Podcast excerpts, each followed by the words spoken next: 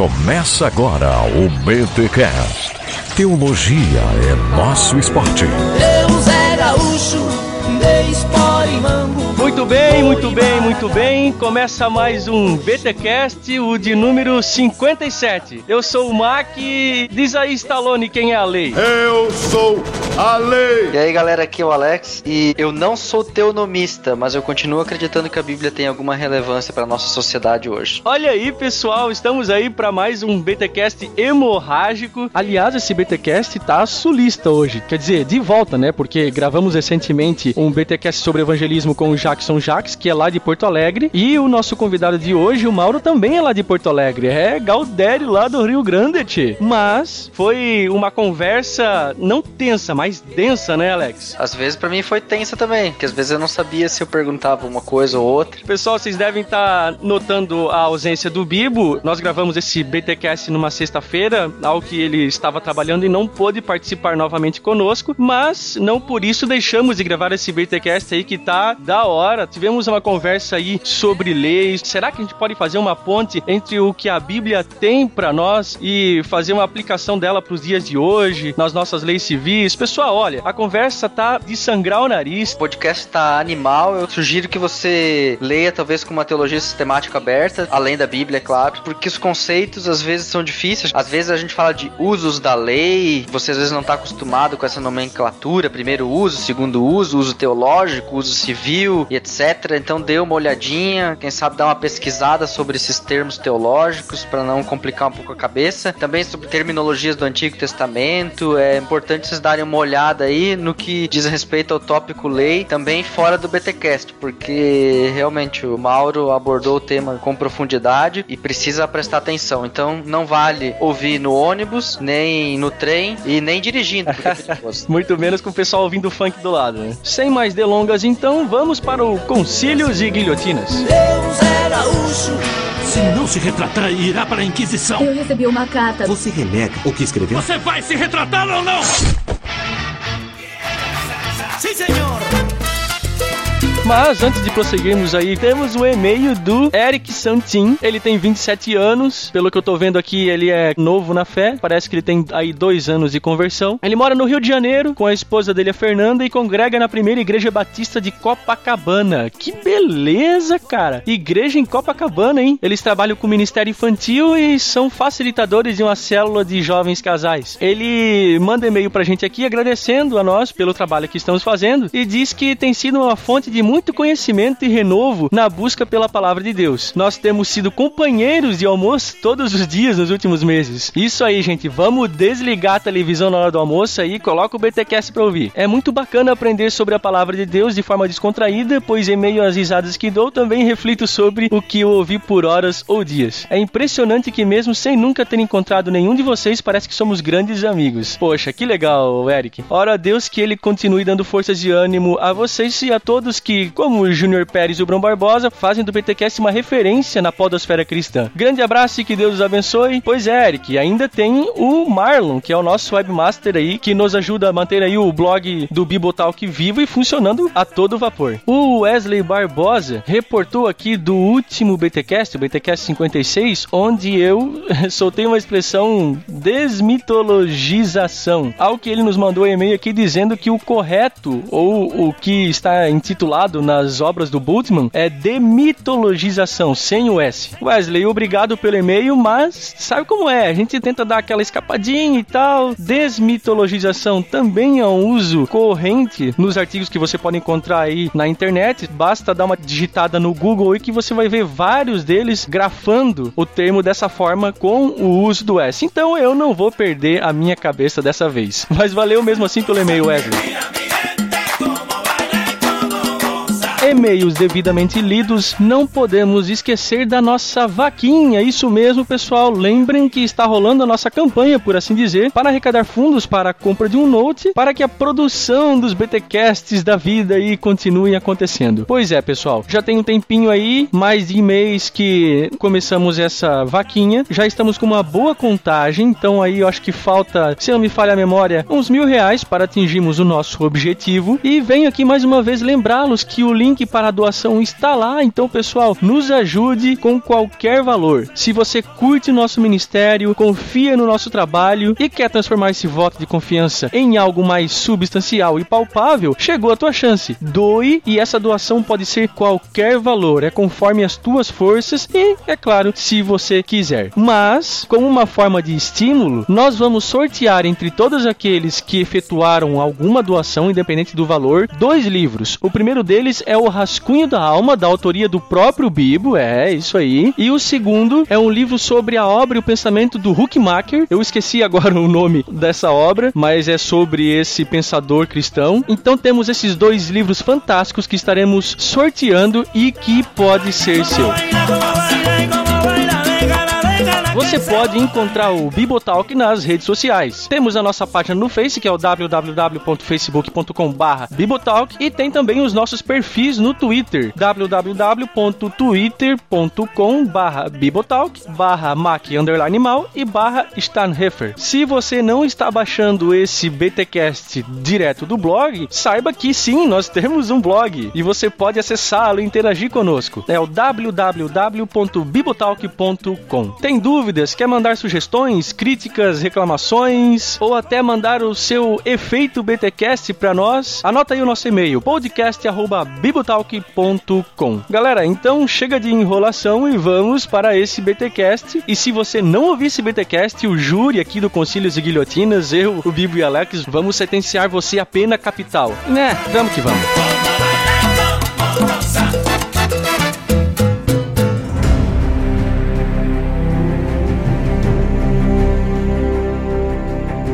Mauro Fernando Meister, também conhecido como Mauro Meister, é doutor em literatura semítica pela Universidade de Stellenbosch, África do Sul. Dentre outras coisas, coordenador do curso de mestrado em divindade e também agora diretor do Centro Presbiteriano de Pós-Graduação Andrew Jumper. E recentemente ele iniciou a plantação da Igreja Presbiteriana da Barra Funda em São Paulo, que é uma congregação da Igreja Presbiteriana da Lapa. Obviamente eu dei uma resumidinha aqui no teu currículo, Mauro, mas eu falei certo? Quase tudo. Quase tudo. Bom dia, ou boa tarde, ou boa noite a todos. Depende da hora que você ouvir o cast. Eu estou aqui em São Paulo. Atualmente estou ocupando a diretoria aqui do Under Jumper e também como pastor na igreja da Lapa, sou designado pela igreja plantador de uma igreja no bairro no qual eu moro agora, que é aqui em São Paulo, a Barra Funda. Então, estamos aí nessas frentes trabalhando e buscando servir ao Senhor. Eu sei também que o irmão é coautor do blog O Temporal Mose, juntamente com o Solano Portela e com o Augustus Nicodemos, certo? Isso. Eu sou o preguiçoso da turma.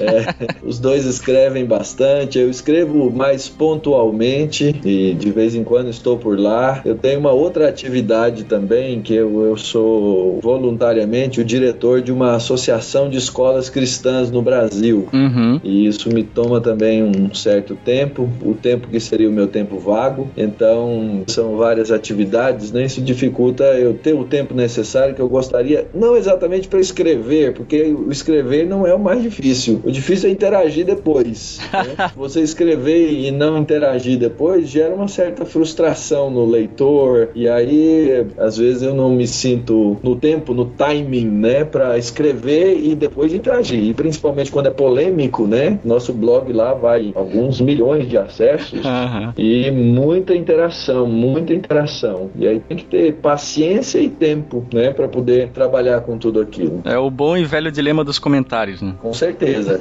Mas é, é o que faz o leitor vir ao blog, né? Ele, o blog ele não é um mero repositório de informação. O blog ele tem uma dinâmica, né? Se fosse só para escrever para deixar lá, seria diferente. É, Eu trago notícia do, do Senhor Deus.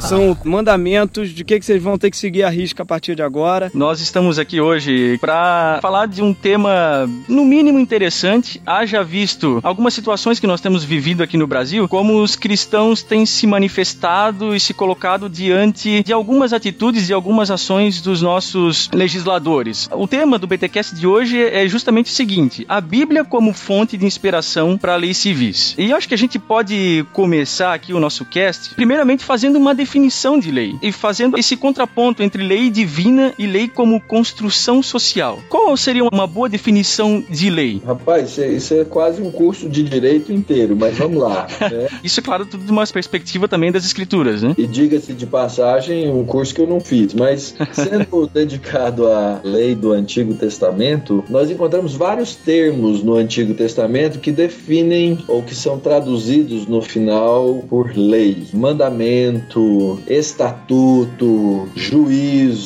A própria Torá, que a gente diz é a lei de Deus, ela é instrução. Então, existe aí um leque no qual nós podemos trabalhar o conceito de lei. Ora, quando se trata de uma lei divina, a lei divina é uma determinação, uma obrigação, uma ordem, um imperativo de Deus a respeito de uma determinada coisa. Uhum. Obviamente, quando nós falamos de lei, existe o primeiro âmbito que devemos considerar, que é a fonte, de onde emana, né? Inclusive, isso é um debate muito grande dentro do próprio direito. Se a lei tem um caráter em si mesma ou se ela é meramente uma construção social, ou seja, existe um padrão moral anterior à constituição da lei. Então, quando se trata de lei divina, nós entendemos que Deus é um ser moral. Ele revela-se na escritura dessa forma. E quando ele criou o ser humano à, imagem e semelhança de si mesmo, ele criou o ser humano com esse aspecto. Esse é o primeiro ponto em que o ser humano tem uma absoluta distinção do restante da criação, porque ele é imagem e semelhança de Deus e ele é um ser moral. Então, é, eu sou diferente do resto da criação. Eu não sou um mero animal racional como se afirma por aí. Eu sou muito mais. O ser humano é muito mais do que um animal racional. Hum. Ele tem um aspecto moral. Ele foi criado à imagem e semelhança de Deus. Então, ele carrega no seu coração esse aspecto da moral de Deus, que é a lei de Deus, e que quando ele se rebela contra Deus, isso lhe pesa na consciência, interessantemente. Então, o homem, ele é a imagem e semelhança de Deus, ele carrega esses princípios, ele rebela-se contra esses princípios e ele é acusado pela própria consciência quando ele rebela-se contra esses princípios, ordens, mandamentos, orientações e tudo mais. Então, a lei é a instrução, é a ordem, é o mandato de Deus a respeito daquilo que o homem precisa fazer em todo o âmbito da moralidade. É, eu trago notícia do, do Senhor Deus. São mandamentos de que, que vocês vão ter que seguir a risca a partir de agora. O ser humano, como decaído, me parece que ele tem pouca condição, talvez, a não ser que a graça comum de Deus permita, mas de legislar na posição de um magistrado civil e impor algum tipo de moral para sua sociedade enquanto Estado, né? Eu sei que o Estado é, é jurídico, mas ele é exercido por pessoas decaídas, pessoas que estão influenciadas pela queda, pelo pecado, né? E ao mesmo tempo, nós encontramos sociedades como o Brasil ou Estados Unidos que tiveram na formação das suas leis um background cristão. Veja bem, em todo o Ocidente, nós ainda, mesmo que num processo decadente, nós ainda vivemos dentro de uma cultura que nós chamamos cultura judaico-cristã. Uhum. A cultura judaico-cristã, ela foi determinante em todo o desenvolvimento dessa sociedade ocidental, mesmo com boa parte do povo, da população que mora nesse lugar, não sendo cristã. Então, por que que nós temos uh, leis monogâmicas, o casamento monogâmico? A influência do contexto judaico-cristão. A gente vê que há uma luta, uma rebeldia, que talvez no passado não fosse uma rebeldia externa, apenas interna, ou seja, sempre houve aquele que quebrou essa lei, sempre houve aquele que se casou e adulterou, sempre houve prostituição, mas ah, o conceito geral que se externalizou em documentos, em constituições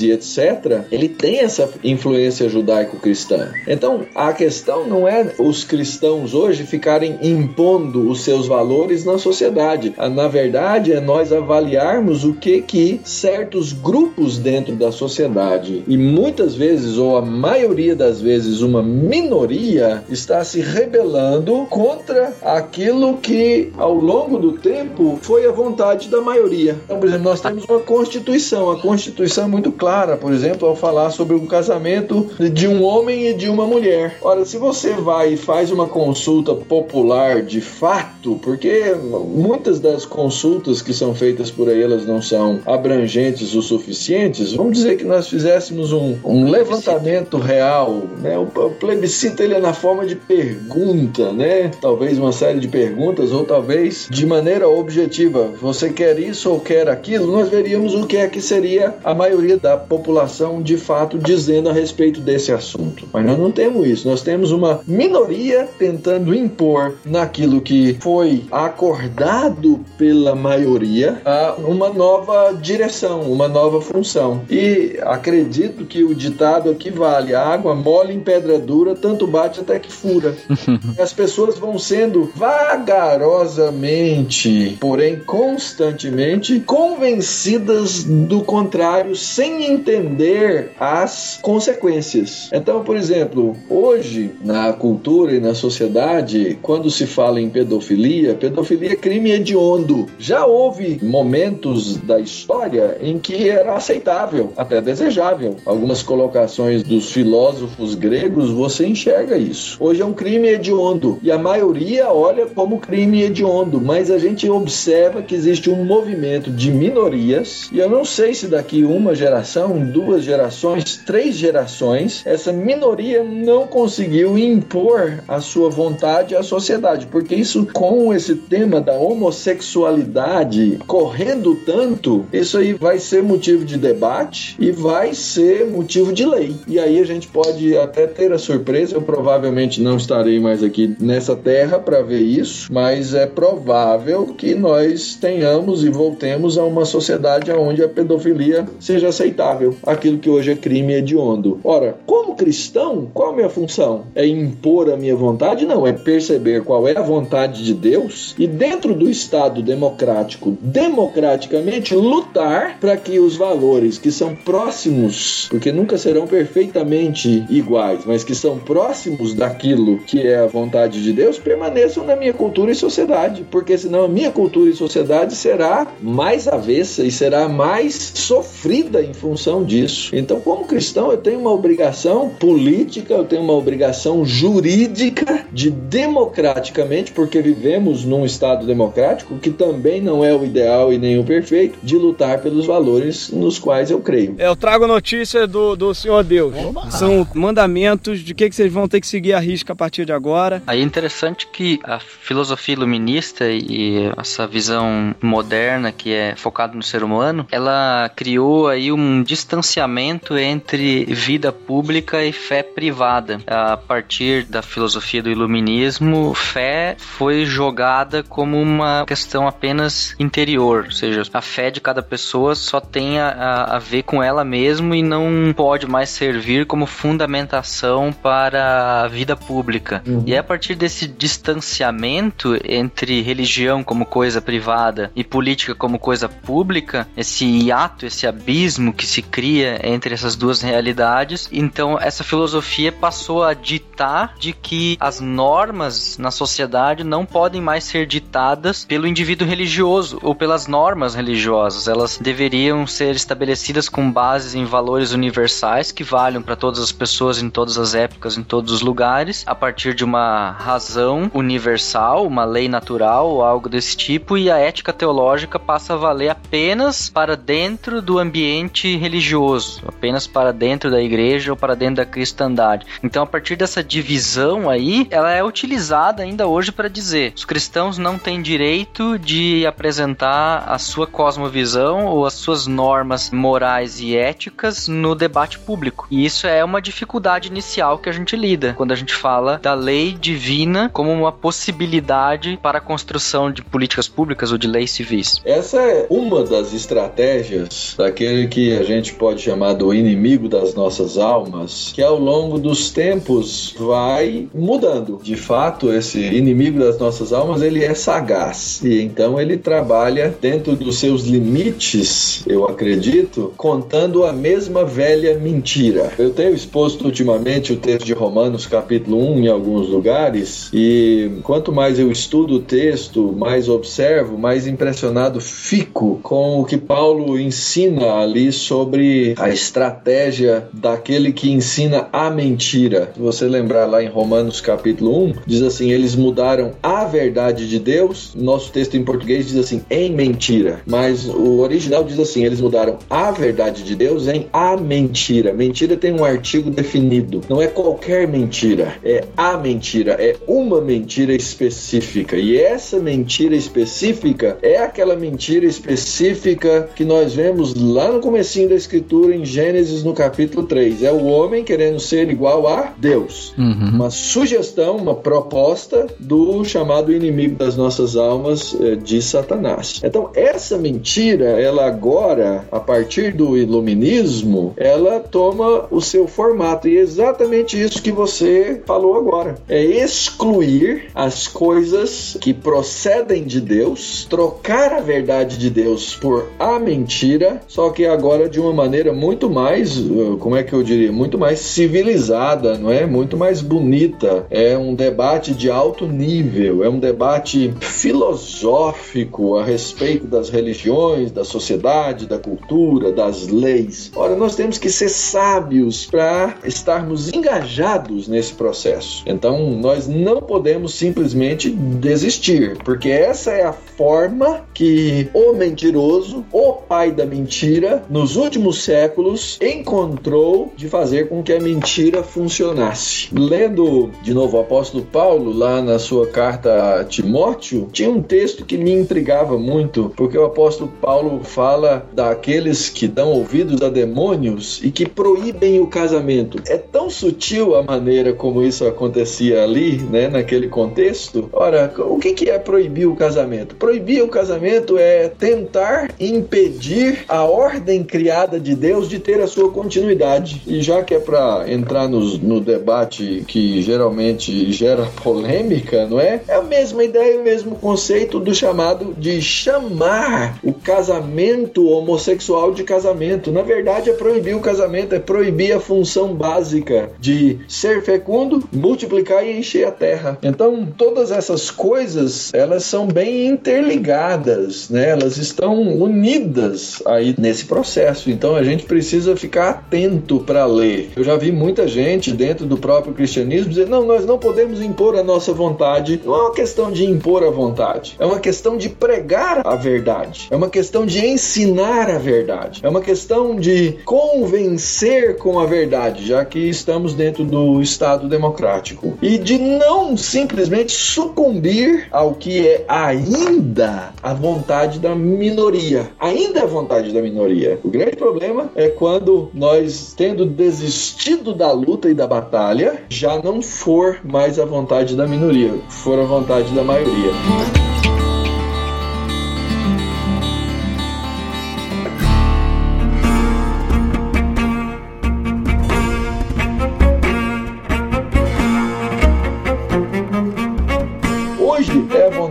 De uma classe, é a vontade de uma mídia que é vendida para esse pensamento liberal, para esse conceito todo do homem como centro de todas as coisas, e até mesmo cabe uma reflexão a respeito do papel do filósofo nessa história toda. Quem é o filósofo? O filósofo é um tipo de um prato de satélite, né, que recebe as ondas do pensamento da cultura e da sociedade e traduz em filosofia, num certo sentido não deixa de ser, mas por outro lado, ele é aquele que canaliza e dá uma forma exterior, ou seja, ele influencia profundamente a cultura e a sociedade, não no momento imediato em que ele vive, porque ele com o seu pensamento filosófico, ele consegue influenciar uma parcela pequena da sociedade. Então, na verdade, o filósofo, ele não é só um captador, mas ele é um profeta da sua filosofia. filosofia. Então a gente fala, olha, a filosofia de Kant, a filosofia de Heidegger, o pensamento de Marx mudaram a face da Terra. E de fato mudaram. Eles eram o quê? Eles eram captadores ou eles eram profetas da sua filosofia? Então a gente vive nesse momento, nessa tensão. O cristão tem que entender isso, tem que entender o seu papel dentro dessa tensão e tem que proclamar. Ele tem que ser profeta, ele tem que dizer a verdade, ele tem que dizê-la em amor, mas ele não pode omitir aquilo que precisa ser dito. Ou seja, na verdade a gente não vive sem normas, né? O filósofo ele também tem as suas normas, a sua norma ética pela qual ele está lutando e, através da sua filosofia ele está propagando uma ideia que ele refletiu, que ele coletou, enfim, mas se ele está ativamente dizendo é nisso que eu penso, essas são as minhas razões e eu quero convencer vocês de que isso é bom. É, ele pode até dizer não quero convencer, mas na verdade ele acaba convencendo. Ele acaba convencendo, né? Ele é um, ele é um vendedor de, de ideias. De ideias, exatamente. O que é interessante é que muitos cristãos, eles têm a dúvida, por exemplo, um pastor que é deputado, ele vai criar leis que obrigam as pessoas a crerem em Deus ou a receberem algum tipo de ensinamento que é apenas próprio dos cristãos e por isso eu já ouvi aí nas redes sociais pessoas dizendo, ah, nós deveríamos ter uma lei que impede religiosos de assumir funções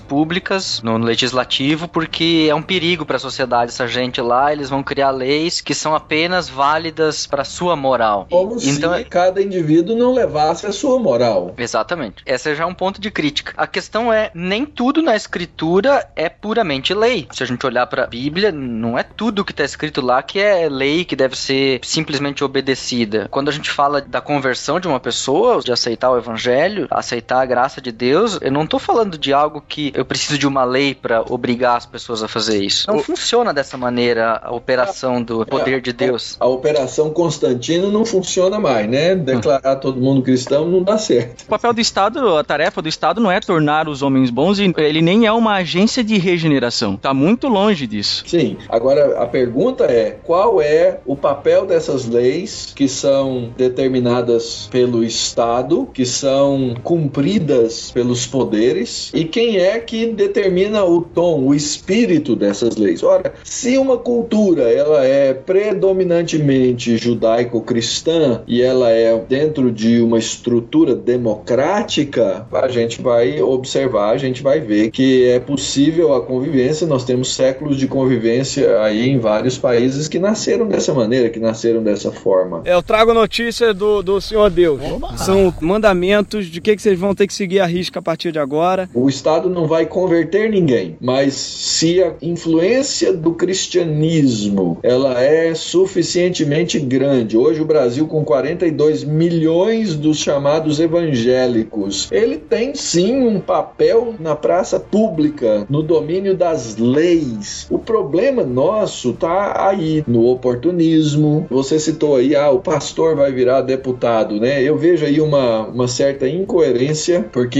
eu não acredito que seja o pastor que tem que ser deputado. Eu acho que ou você é pastor ou você é deputado. São duas vocações que se confrontam, que se chocam num certo sentido. Então, se algum dia indicarem o meu nome para presidente da República, é, eu acho que a primeira coisa que eu deveria fazer é deixar de ser pastor. E aí vem a outra questão: mas você pode deixar de ser pastor? Você não tem uma vocação para ser pastor? Vou dizer, tem, mas eu tenho uma vocação agora maior, digamos assim, para ser político. E o salário é melhor, vai?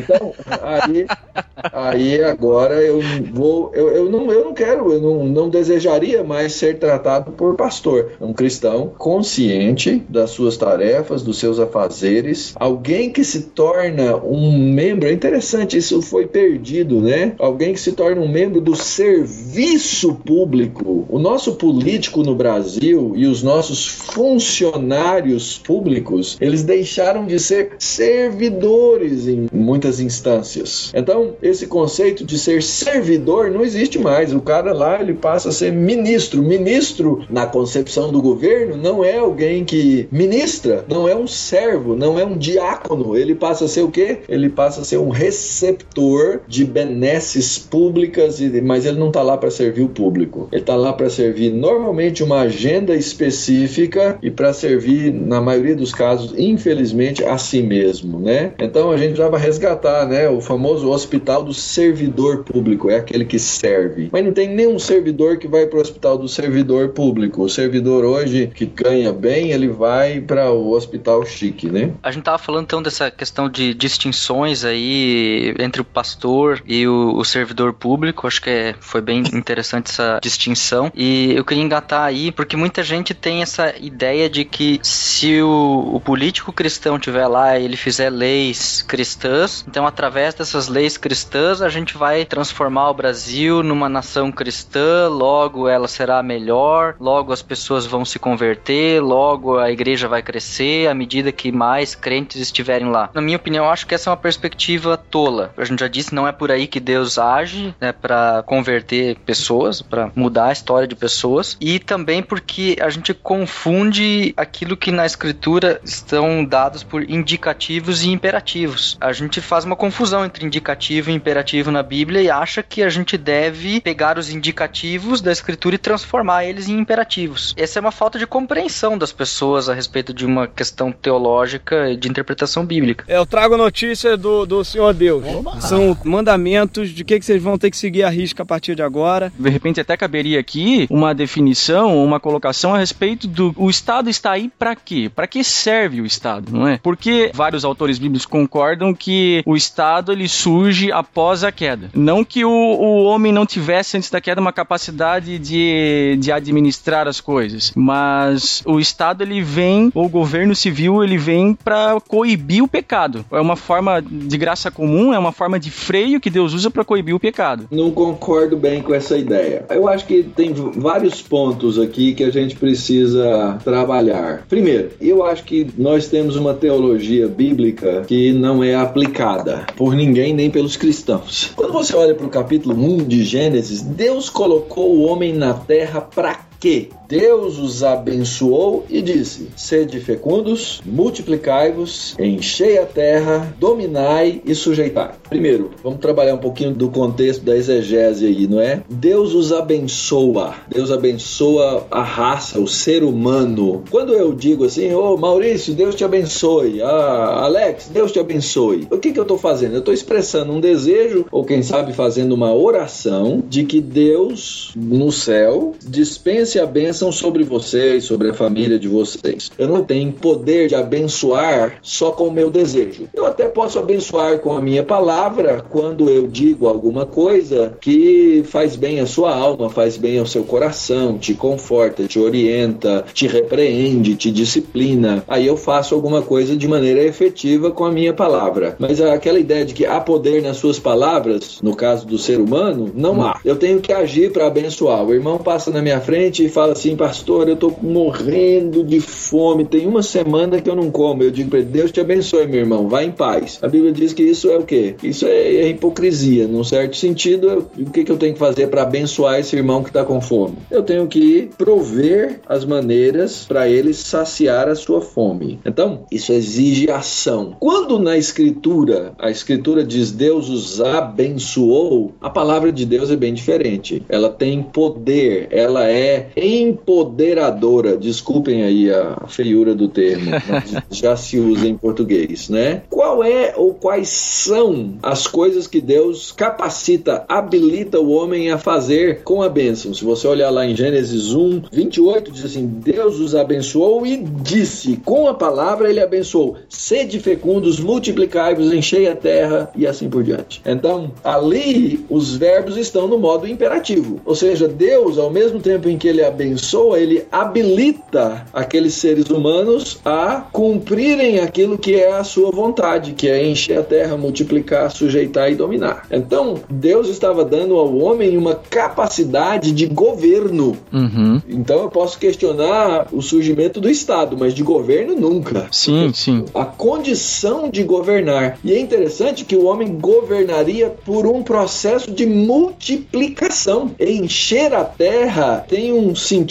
teológico que eu acredito até hoje é válido para nós cristãos. Se eu sou crente e eu me caso, Deus me dá a bênção de me casar, Deus quer que eu tenha filhos porque eles serão certamente diferentes agora, depois da queda dos filhos dos incrédulos. Porque a escritura é toda uma história entre a descendência, a linhagem abençoadora da mulher que Deus promete lá em Gênesis capítulo 3 e a linhagem de Satanás. Então, quanto menos filhos os cristãos tiverem, quanto menos filhos os cristãos acharem que não podem ter, porque é caro, porque é difícil, porque criar filho nesse mundo é complicado, porque o mundo está pior, na verdade, nós estamos dando um tiro no pé. Esse é um primeiro ponto. Então, eu preciso entender essa teologia, eu preciso entender que, mesmo que eu não conceba a ideia de Estado, a ideia de governo é muito clara desde o princípio, e entender que existe uma ordem, um imperativo, ao mesmo tempo em que Deus determina, ele dá ao homem a lei. Sede fecundo, se Deus habilita o homem à fecundidade, ao mesmo tempo ele está dizendo ao homem: Eu quero que você, na fecundidade, multiplique-se, enche a terra e cumpra esse papel. Ora, quando nós temos a queda, e a queda é uma rebelião contra Deus, eu tenho que reentender esses papéis que não foram eliminados. Eles agora precisam passar por um processo de redenção. E aí então surge a figura do Estado, na qual se elege hoje, né, democraticamente, um, um governo. E eu, qual o meu papel como cristão? Ora, eu tinha que contaminar as coisas de tal maneira, tanto com números, com volume, quanto com qualidade, de uma coisa que vem do profundo do coração do ser humano. A ideia lá de Deus dá a lei, repete a lei em Deuteronômio, no capítulo 5, o povo está para entrar numa terra pagã, lembra eles da lei, e no capítulo 6, Deus diz: Olha, vocês vão ser prósperos nessa terra, se vocês guardarem, cumprirem os meus estatutos, os meus juízos, as minhas ordens,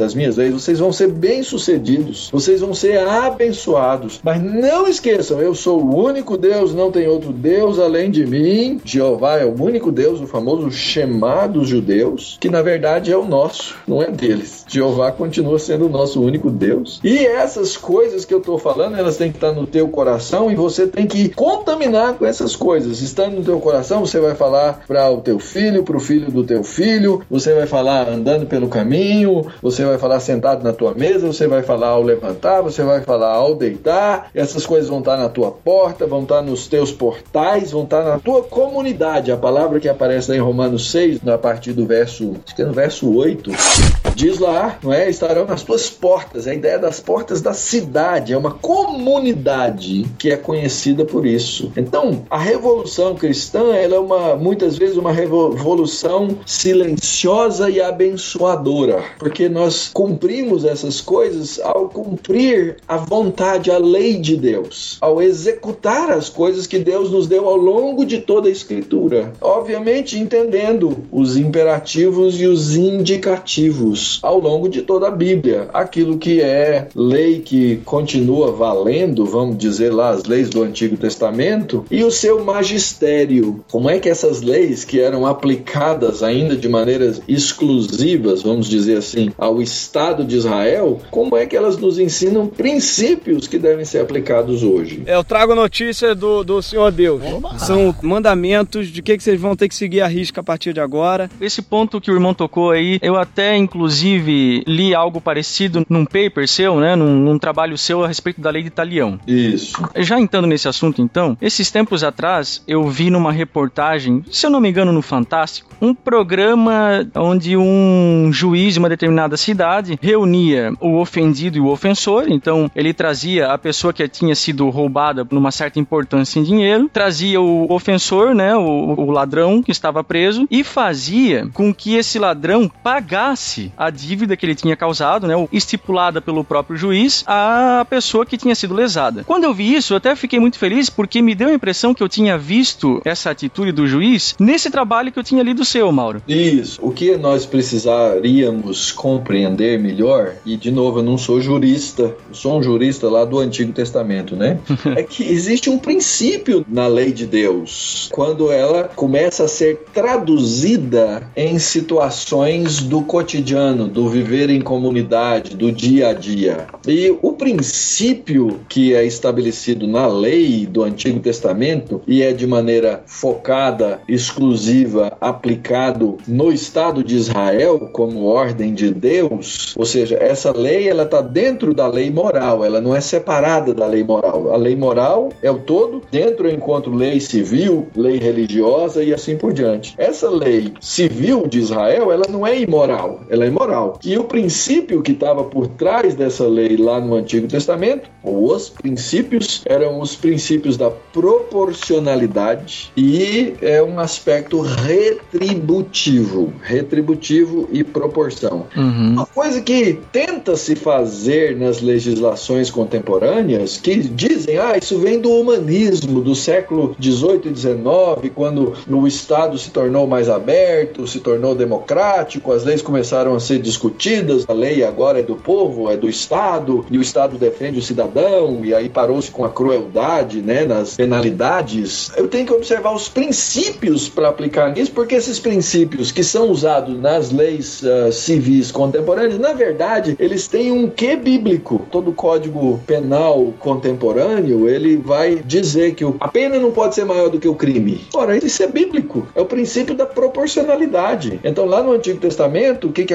acontecia? Você não vê nenhuma cadeia instituída por Deus. Você vê cadeias na Bíblia, mas eram cadeias de outra, eram egípcias, eram romanas, eram de outros, outras origens, mas na lei mosaica não existe cadeia, existe proporcionalidade. Então, se o indivíduo roubava, ele roubava alguma coisa, ele precisava restituir ao indivíduo isso policiado, organizado pelo Estado, mas para que o indivíduo fosse restituído. É, o cara ia lá e roubava uma dúzia de tomate, ele tinha que pagar quatro vezes mais. Porém, se ele tivesse roubado o tomate porque ele estava com fome, tinha uma proporcionalidade diferente. Ele errou ainda, mas existem uns atenuantes, uh, né? Atenuantes para esse crime, só que ele tem que trabalhar para pagar o tomate. Então, se ele não tem como pagar, porque ele já estava numa situação de penúria e pobreza, e Deus diz: Eu não quero perpetuar a pobreza em Israel, é por isso que existe o ano do jubileu e todas essas coisas. O que acontece é que esse indivíduo ia trabalhar para o outro até conseguir que os tomates fossem pagos. Entretanto, no momento em que essa relação de restituição começou, aquele que recebe a restituição torna-se responsável, porque ele é o próximo, pelo bem-estar daquele que o está restituindo. Então, ele não pode dizer: você vai trabalhar aqui até me pagar os meus tomates e você vai passar fome por isso. Não, você vai poder também comer e eu sou responsável por isso. É por isso que o sistema de. As pessoas acham estranho dizer isso. O sistema de escravidão, que era a escravidão ali do sistema mosaico, na verdade ele é lindo, porque ele aproxima. ele é lindo. Ele aproxima o ofensor do ofendido. Ele obriga o ofendido a tratar bem o ofensor. Havia casos, e isso está na lei, que o indivíduo se tornava escravo. Quando ele se tornava escravo, ele fala: Mas eu tenho mulher e filhos. Aí o ofendido se torna responsável por ele e pela família dele. E havia casos em que terminava o período de pagar aquela dívida e aquela relação era tão boa que o indivíduo dizia: Não, eu quero continuar, eu quero continuar seu escravo. Não tem nada que me dá mais alegria, quero continuar. Então havia eh, essa beleza em que o indivíduo que sofreu o prejuízo tinha restituição, era proporcional e era um sistema de responsabilização agora mútua. Então jogar um indivíduo na cadeia e fazer o indivíduo pagar uma multa para o Estado não funciona. Agora o que que o Estado fazia naquela ocasião era garantir que tanto o indivíduo que estava sendo restituído quanto o outro andassem dentro das normas para que aquilo pudesse acontecer de maneira harmônica. Esse é um princípio de magistério.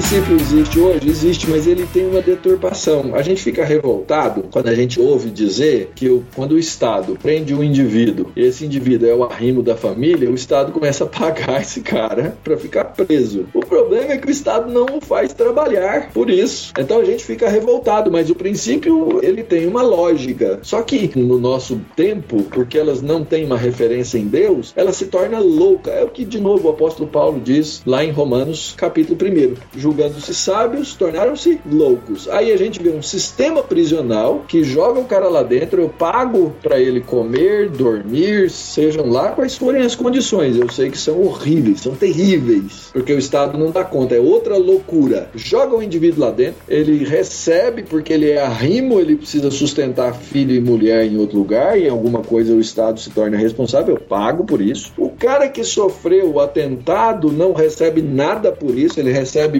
benefício, digamos assim, social apenas, mas ele individualmente não recebe restituição pelo que lhe foi roubado. E aí a gente vê essas coisas, né, para consertar os erros. Aí você vê um cara que ele é liberado, ele não tem mãe, mas no dia das mães ele recebe um induto para ir para casa no dia das mães, ele sai de lá, ele mata, ele rouba. Por quê? Porque a gente sabe que o sistema não é educativo, não funciona, porque não é relacional, não é pessoal, é tudo uma máquina. Uhum. Então, você vai me perguntar assim, Mauro, então você defende a aplicação disso hoje? Eu, eu não sou jurista, eu não sei fazer essa aplicação. Eu sei dizer para o jurista qual é o princípio da Bíblia. E aí sim, eu gostaria de ter um jurista cristão comprometido com a palavra de Deus, que se debruçasse sobre a, o magistério da palavra de Deus e da própria lei civil do Antigo Testamento para entender como aplicá-la hoje. Esse seria o meu ponto aí. Por sinal, um trabalho hercúleo, para não dizer, né? Porque nós estamos separados por muitas variáveis, né? Tempo, cultura, mas palavra de Deus é palavra de Deus para qualquer cultura que seja, né? Exatamente. O homem, independente de ser cristão ou não, ele é abençoado quando por alguma razão ele aplica aquilo que é um princípio da palavra de Deus. Eu não tenho a menor dúvida disso. É a operação dentro do âmbito da graça comum, o homem ser capaz de fazer leis que se pareçam com o magistério da lei de Deus ensinado na escritura, ele é abençoado. É você andar em diferentes cantos do mundo onde a cultura vem de um berço cristão ou não, e você vê essa diferença. Eu não tenho a menor dúvida disso. É, eu trago a notícia do, do Senhor Deus. Oba. São mandamentos de que, que vocês vão ter que seguir a risca a partir de agora. É até interessante a área do Antigo Testamento e a minha na sistemática. Geralmente na história da igreja a gente fala nos três usos da lei, né? E o foco do que nós estamos falando é o conhecido uso civil da lei. Uhum. O que às vezes a gente precisa explicar esses conceitos para as pessoas que às vezes não compreendem o que, que se quer dizer com isso e de novo faz aquela confusão achando que a gente está ensinando religião para as pessoas ou para o Estado. Uhum. E o que não é o caso. Nós estamos falando de leis que podem ser válidas para todas as pessoas, independente de suas religiões. Ela visa o bem comum, né, de uma determinada nação. Sim, é o princípio geral, né, que quando aplicado, aplicado a todos, abençoa a todos indistintamente e reprime o crime. O homem, por causa do medo, se eu tô com pressa, eu tô com muita pressa, eu vou chegar atrasado num lugar. Para mim, o mundo ideal seria um mundo em que não existem semáforos, vamos colocar assim,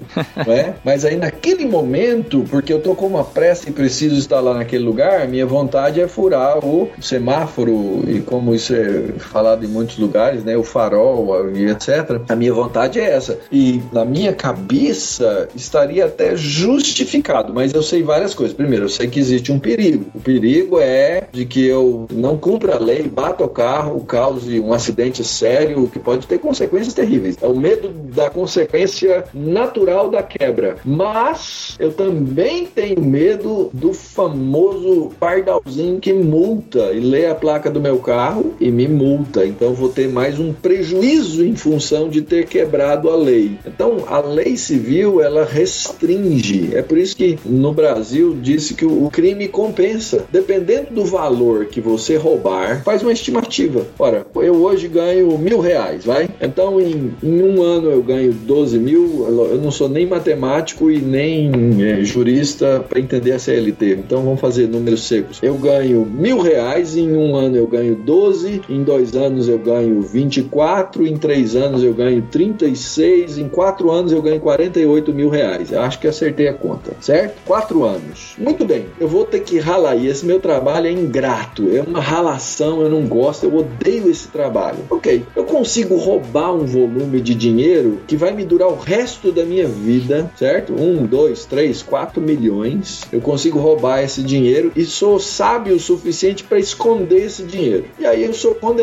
Ah, isso aí, isso aí você vai pegar uma pena de quantos anos? Cinco anos, seis anos, dez anos? Só que aí você foi a primeira vez você vai ter isso, vai ter aquilo, vai ter aquele outro, vai passar uma ralação na cadeia, cadeia é horrível no lugar, mas eu também não gosto do meu emprego, não gosto do meu dia a dia, tô ficando louco, desesperado. Ah, eu vou roubar, vale a pena. O crime compensa, esse é o fato. De vez em quando eu debato sobre esse tema em, em outros lugares, debatendo com um juiz da área prisional. Ele me declarou: olha, o assassino do meu irmão pegou oito anos de detenção. Eu achei um absurdo. Eu fui falar lá com o juiz, eu diria no máximo seis. O crime no nosso sistema ele compensa. Então os homens cometem crimes, né? Mas o uso civil da lei é exatamente para reprimir mesmo, é para o homem pensar antes de fazer. E nem sempre esse chamado uso civilis ele é bem aplicado porque na, no nosso país, num certo sentido, dependendo da sua condição, pode ser que valha a pena cometer o crime. Eu diria então com isso que no Brasil seria ou é muito difícil pregar Romanos 13 para a igreja, né? Num certo sentido é, né? Porque é difícil você mostrar com clareza, né, que essa autoridade ela provém de Deus, não é? E que ela vai ser para o bem. Mas veja bem, ela é para o bem. A escritura fala e nós acreditamos na escritura. Por outro lado, a escritura não diz que eu não devo me engajar no processo de ver as coisas mudarem. Eu acho que o cristianismo não pode fazer isso. E veja bem, eu estou dizendo cristianismo, não falei nem igreja, nem pastores deputados, nem isso. Eu falei o cristianismo. Eu trago notícia do, do Senhor Deus. Oba. São mandamentos de que, que vocês vão ter que seguir a risca a partir de agora. O ouvinte pode se perguntar assim: tá, existe um padrão pelo qual um governo define o que é um ato mal punível, né? Existe um padrão. Não é uma questão de ter governo civil e de não ter governo civil, é que tipo de governo nós vamos ter. Então, quem está melhor equipado para fazer essa determinação? Né? Filosofias das mais variadas que surgiram aí até agora ou o cristão? Então, a resposta que fica aqui, eu acho que logicamente, é que o cristão sim tem uma boa resposta, ainda que partindo para nossa realidade aqui seja difícil uma aplicabilidade para o Brasil e que isso talvez demandasse muito tempo, uma série de variáveis, mas de qualquer forma, isso não restringe o cristão de lutar justamente para a formação de boas leis, justamente porque ele tem em suas mãos a Bíblia Sagrada, um conjunto de leis morais, como o próprio Mauro já falou aqui, e que podem ser possivelmente aplicadas ao nosso contexto de alguma forma. Né? Então, o cristão tem sim, é uma possibilidade, talvez, talvez não, a mais viável dentro das outras filosofias que um governo pode ter na sua esfera civil. Eu não diria que a gente tem uma boa, nós temos a melhor. A melhor, né? Assim como o indivíduo que vai defender o ponto dele, ele pode até na sua humildade dizer: Eu não acho que eu sou o dono da verdade, mas eu vou fazer do jeito que eu penso. Ou seja, no final das contas, ele não é o dono da verdade, mas ele tem uma verdade que ele quer aplicar e ele vai aplicar. Então, eu não acredito que o governo deva ser, por causa exatamente do contexto da democracia, uma teonomia. Vivemos num ponto da história em que isso não é possível, vamos dizer assim. Então, nesse sentido, eu não sou um reconstrucionista, mas o governo de Deus, ele é o melhor governo que existe. Eu, como cristão, não posso negar isso. Então, uh, eu preciso defender leis que sejam leis que apliquem os princípios da Escritura, porque os princípios da Escritura eles não são abençoadores só para o crente dentro do contexto da graça comum, mas ele é abençoador das pessoas, da sociedade em geral, quando são aplicados. Eu trago notícia do, do Senhor Deus. Oba. São mandamentos de que, que vocês vão ter que seguir a risca a partir de agora. Uma questão que sempre vem à tona é assim: o cristão, quando ele quer dar a sua contribuição, vamos supor, no processo legislativo, uma pessoa cristã, que não estou nem falando de um ministro da igreja, uma pessoa cristã é deputado, ele quer dar a sua contribuição a partir daquilo que ele crê uma nova legislação. No contexto atual, é quase que obrigatório que ele faça isso em linguagem jurídico-filosófica. Aham. Senão ele nem sequer é ouvido. Sim. Jürgen Habermas diz que isso é uma carga desigual colocada sobre o cidadão que tem uma religião, porque ele tem uma carga sobre os seus ombros que o cidadão que não é religioso não tem. Ou seja, o cidadão religioso ele está sendo proibido de falar aquilo que ele pensa, a não ser que ele traduza aquilo que ele pensa num formato de lei natural ou em princípios humanamente válidos, independente de credos, etc e tal. Considerando uma constelação democrática,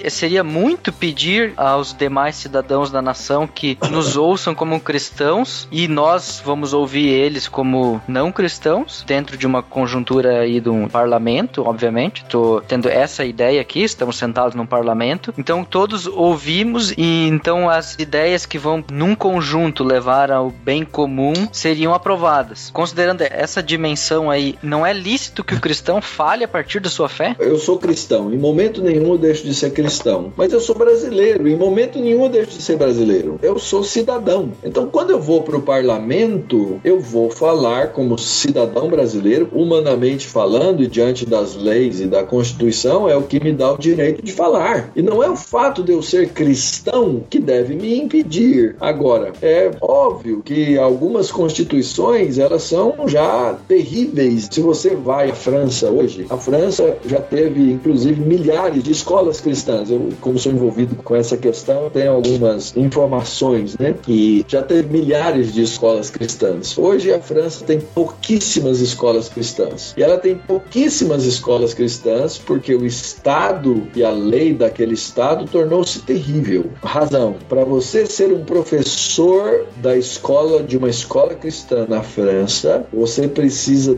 desistir. Ou seja, no momento em que você faz isso, você desiste. Você desiste da sua aposentadoria, você desiste do Estado como aquele que cuida da sua saúde, você sai fora do SUS deles lá, que é bem melhorzinho do que o nosso. O indivíduo cristão lá, ele é literalmente perseguido por uma lei. Se nós dissermos, não, o cristão não pode impor a sua lei ao Estado ou à população, o que, que vai acontecer? Nós perdemos o direito de cidadania por sermos religiosos. É uma estupidez tremenda, em nome de um conceito chamado Estado laico. E aqui no Brasil eu vejo cristãos falando isso. Ah, porque a educação ela é obrigação do Estado. Ora, o Estado se deu na Constituição essa obrigação do Estado e da família. E graças a Deus que algumas leis mantiveram a nossa possibilidade de educar no âmbito do cristianismo. Então, essa é uma realidade extrema. É, eu trago notícia do, do Senhor Deus. São mandamentos de que, que vocês vão ter que seguir a risca a partir de agora. Vá ao Canadá, algumas das províncias. As escolas cristãs no Canadá, elas têm o direito de serem cristãs, elas têm o direito de serem totalmente confessionais e quem é que paga? O Estado. O Estado paga. Então, nós temos associações de escolas cristãs nesses países, eu estou ligado a elas, e a nossa associação no Canadá é um negócio fantástico, próspero, abençoador. Por quê? Porque o cristão dentro daquele estado ele tem direito de ser cristão e ele tem o direito de colocar o filho dele numa escola cristã. Já na França, se o cara quiser educar numa escola cristã, ele praticamente perde os direitos que o Estado dá a todos os demais. Percebem a radicalidade do processo? Aí é por isso na França aquela loucura, né? O símbolo religioso não pode estar presente na escola porque o Estado é laico. Aí os estudantes, as estudantes muçulmanas lá que foram proibidas de usar a burca na escola porque aquilo é um símbolo religioso. Então as coisas podem se tornar radicais. Se nós cruzarmos os braços, a tendência da minoria radicalizante no Brasil é detonar a nossa condição de sermos cristãos e cidadãos como os demais cidadãos. E não só É, os cristãos, mas outros também. Ou seja, né, o que acontece é que não se quer um Estado laico, mas se quer um Estado ateu. A questão da liberdade religiosa, ela é colocada como uma liberdade individualizada. Ou seja, você tem liberdade religiosa, mas apenas para você mesmo. Não expresse a sua opinião religiosa fora da sua casa, porque se tu fizer isso, você tá ferindo a liberdade dos outros. É bem isso mesmo. Nós, como cristãos, temos que ser extremamente zelosos disso. As pessoas não percebem isso. Que nós estamos caminhando para um, um ponto em que as coisas podem ficar como na França, né? E aí pega toda a competência dos nossos últimos governos, desde a década de 70, né? Toda a honestidade desses governos, toda a posição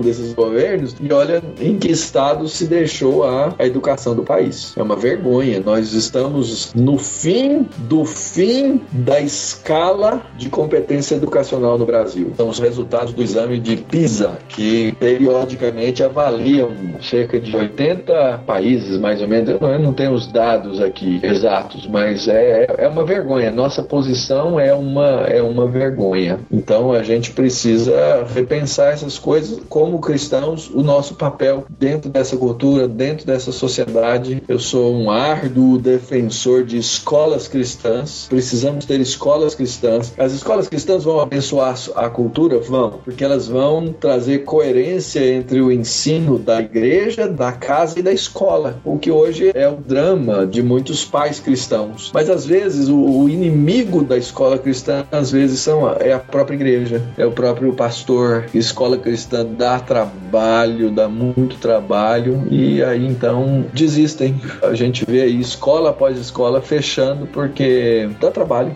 Exatamente isso. Mas a tradição reformada é uma tradição que entendeu lá atrás a necessidade da educação. É, eu trago notícia do, do Senhor Deus. Oba. São mandamentos de que, que vocês vão ter que seguir a risca a partir de agora. Mauro, a gente tem bastante material aqui. Primeiramente, a gente quer agradecer a tua presença aqui, a tua disposição, pela tua prontidão, por estar aqui gravando conosco, por estar abençoando aqui no sentido legítimo dessa palavra, estar abençoando a nós aqui, eu e o Alex, e todas as pessoas que vão ouvir isso. Vai ser, eu acho que, de grande valia para os nossos ouvintes. A equipe BTCast aqui te agradece por ter abençoado a gente com as tuas palavras, Mauro. Meu prazer e minha alegria, podendo cooperar, eu estou à disposição e meu desejo, minha vontade é ver o reino de Deus proclamado de maneira coerente, né, com uma teologia saudável e por isso estou aqui envolvido com educação, tanto do, do nível superior, pós-graduado, como com educação de crianças. É, educação não é redenção, mas educação cristã é um braço para abençoar a nossa nação com um povo, uma geração que aprendeu, que se tornou coerente e que quer viver os valores do reino. Continue o bom trabalho vocês, continuem a estampar a fé de maneira inteligente, ah, de maneira sábia, como disse Augustus, né, um tempo atrás eu li a frase dele, fizeram até uma camiseta. Né?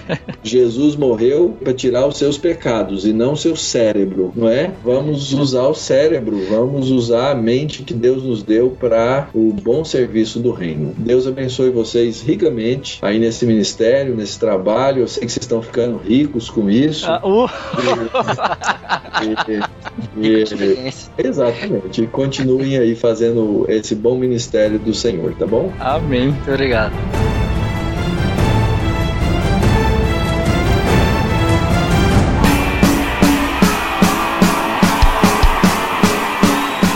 Bem, pessoal. Olha só a quantidade de informação. Esse assunto não se esgota aqui. Como vocês sabem, o BTcast é apenas um ponto de partida. Os comentários estão aí. Discordem, concordem, mas naquilo que vocês forem fazer, peço aqui de coração, façam com amor. A gente não gosta de ver lá os episódios do BTcast sequinho, lá só com a postagem com meia dúzia de comentários. Não, coloquem lá as suas impressões. O Bibo, como vocês perceberam, não pode estar aqui conosco hoje porque ele estava trabalhando, mas de qualquer forma, o BTcast segue firme e forte, beleza, pessoal? Eu sou o Mac, a gente vai ficando por aqui e teologia é o nosso esporte. Valeu, galera. Aqui é o Alex. Compartilhem aí as ideias, vamos construir juntos algo interessante pelos comentários, como o Mac falou. E meus irmãos, se algum de vocês se desviar da verdade e alguém o trouxer de volta, lembre-se disso. Quem converte um pecador do erro do seu caminho salvará a vida dessa pessoa e fará que muitíssimos pecados sejam perdoados. Vão todos na graça e na bênção de Deus. Olha aí, beleza. Desconsiderando os meus conflitos, pra cantar no meio dos aflitos, eu estou.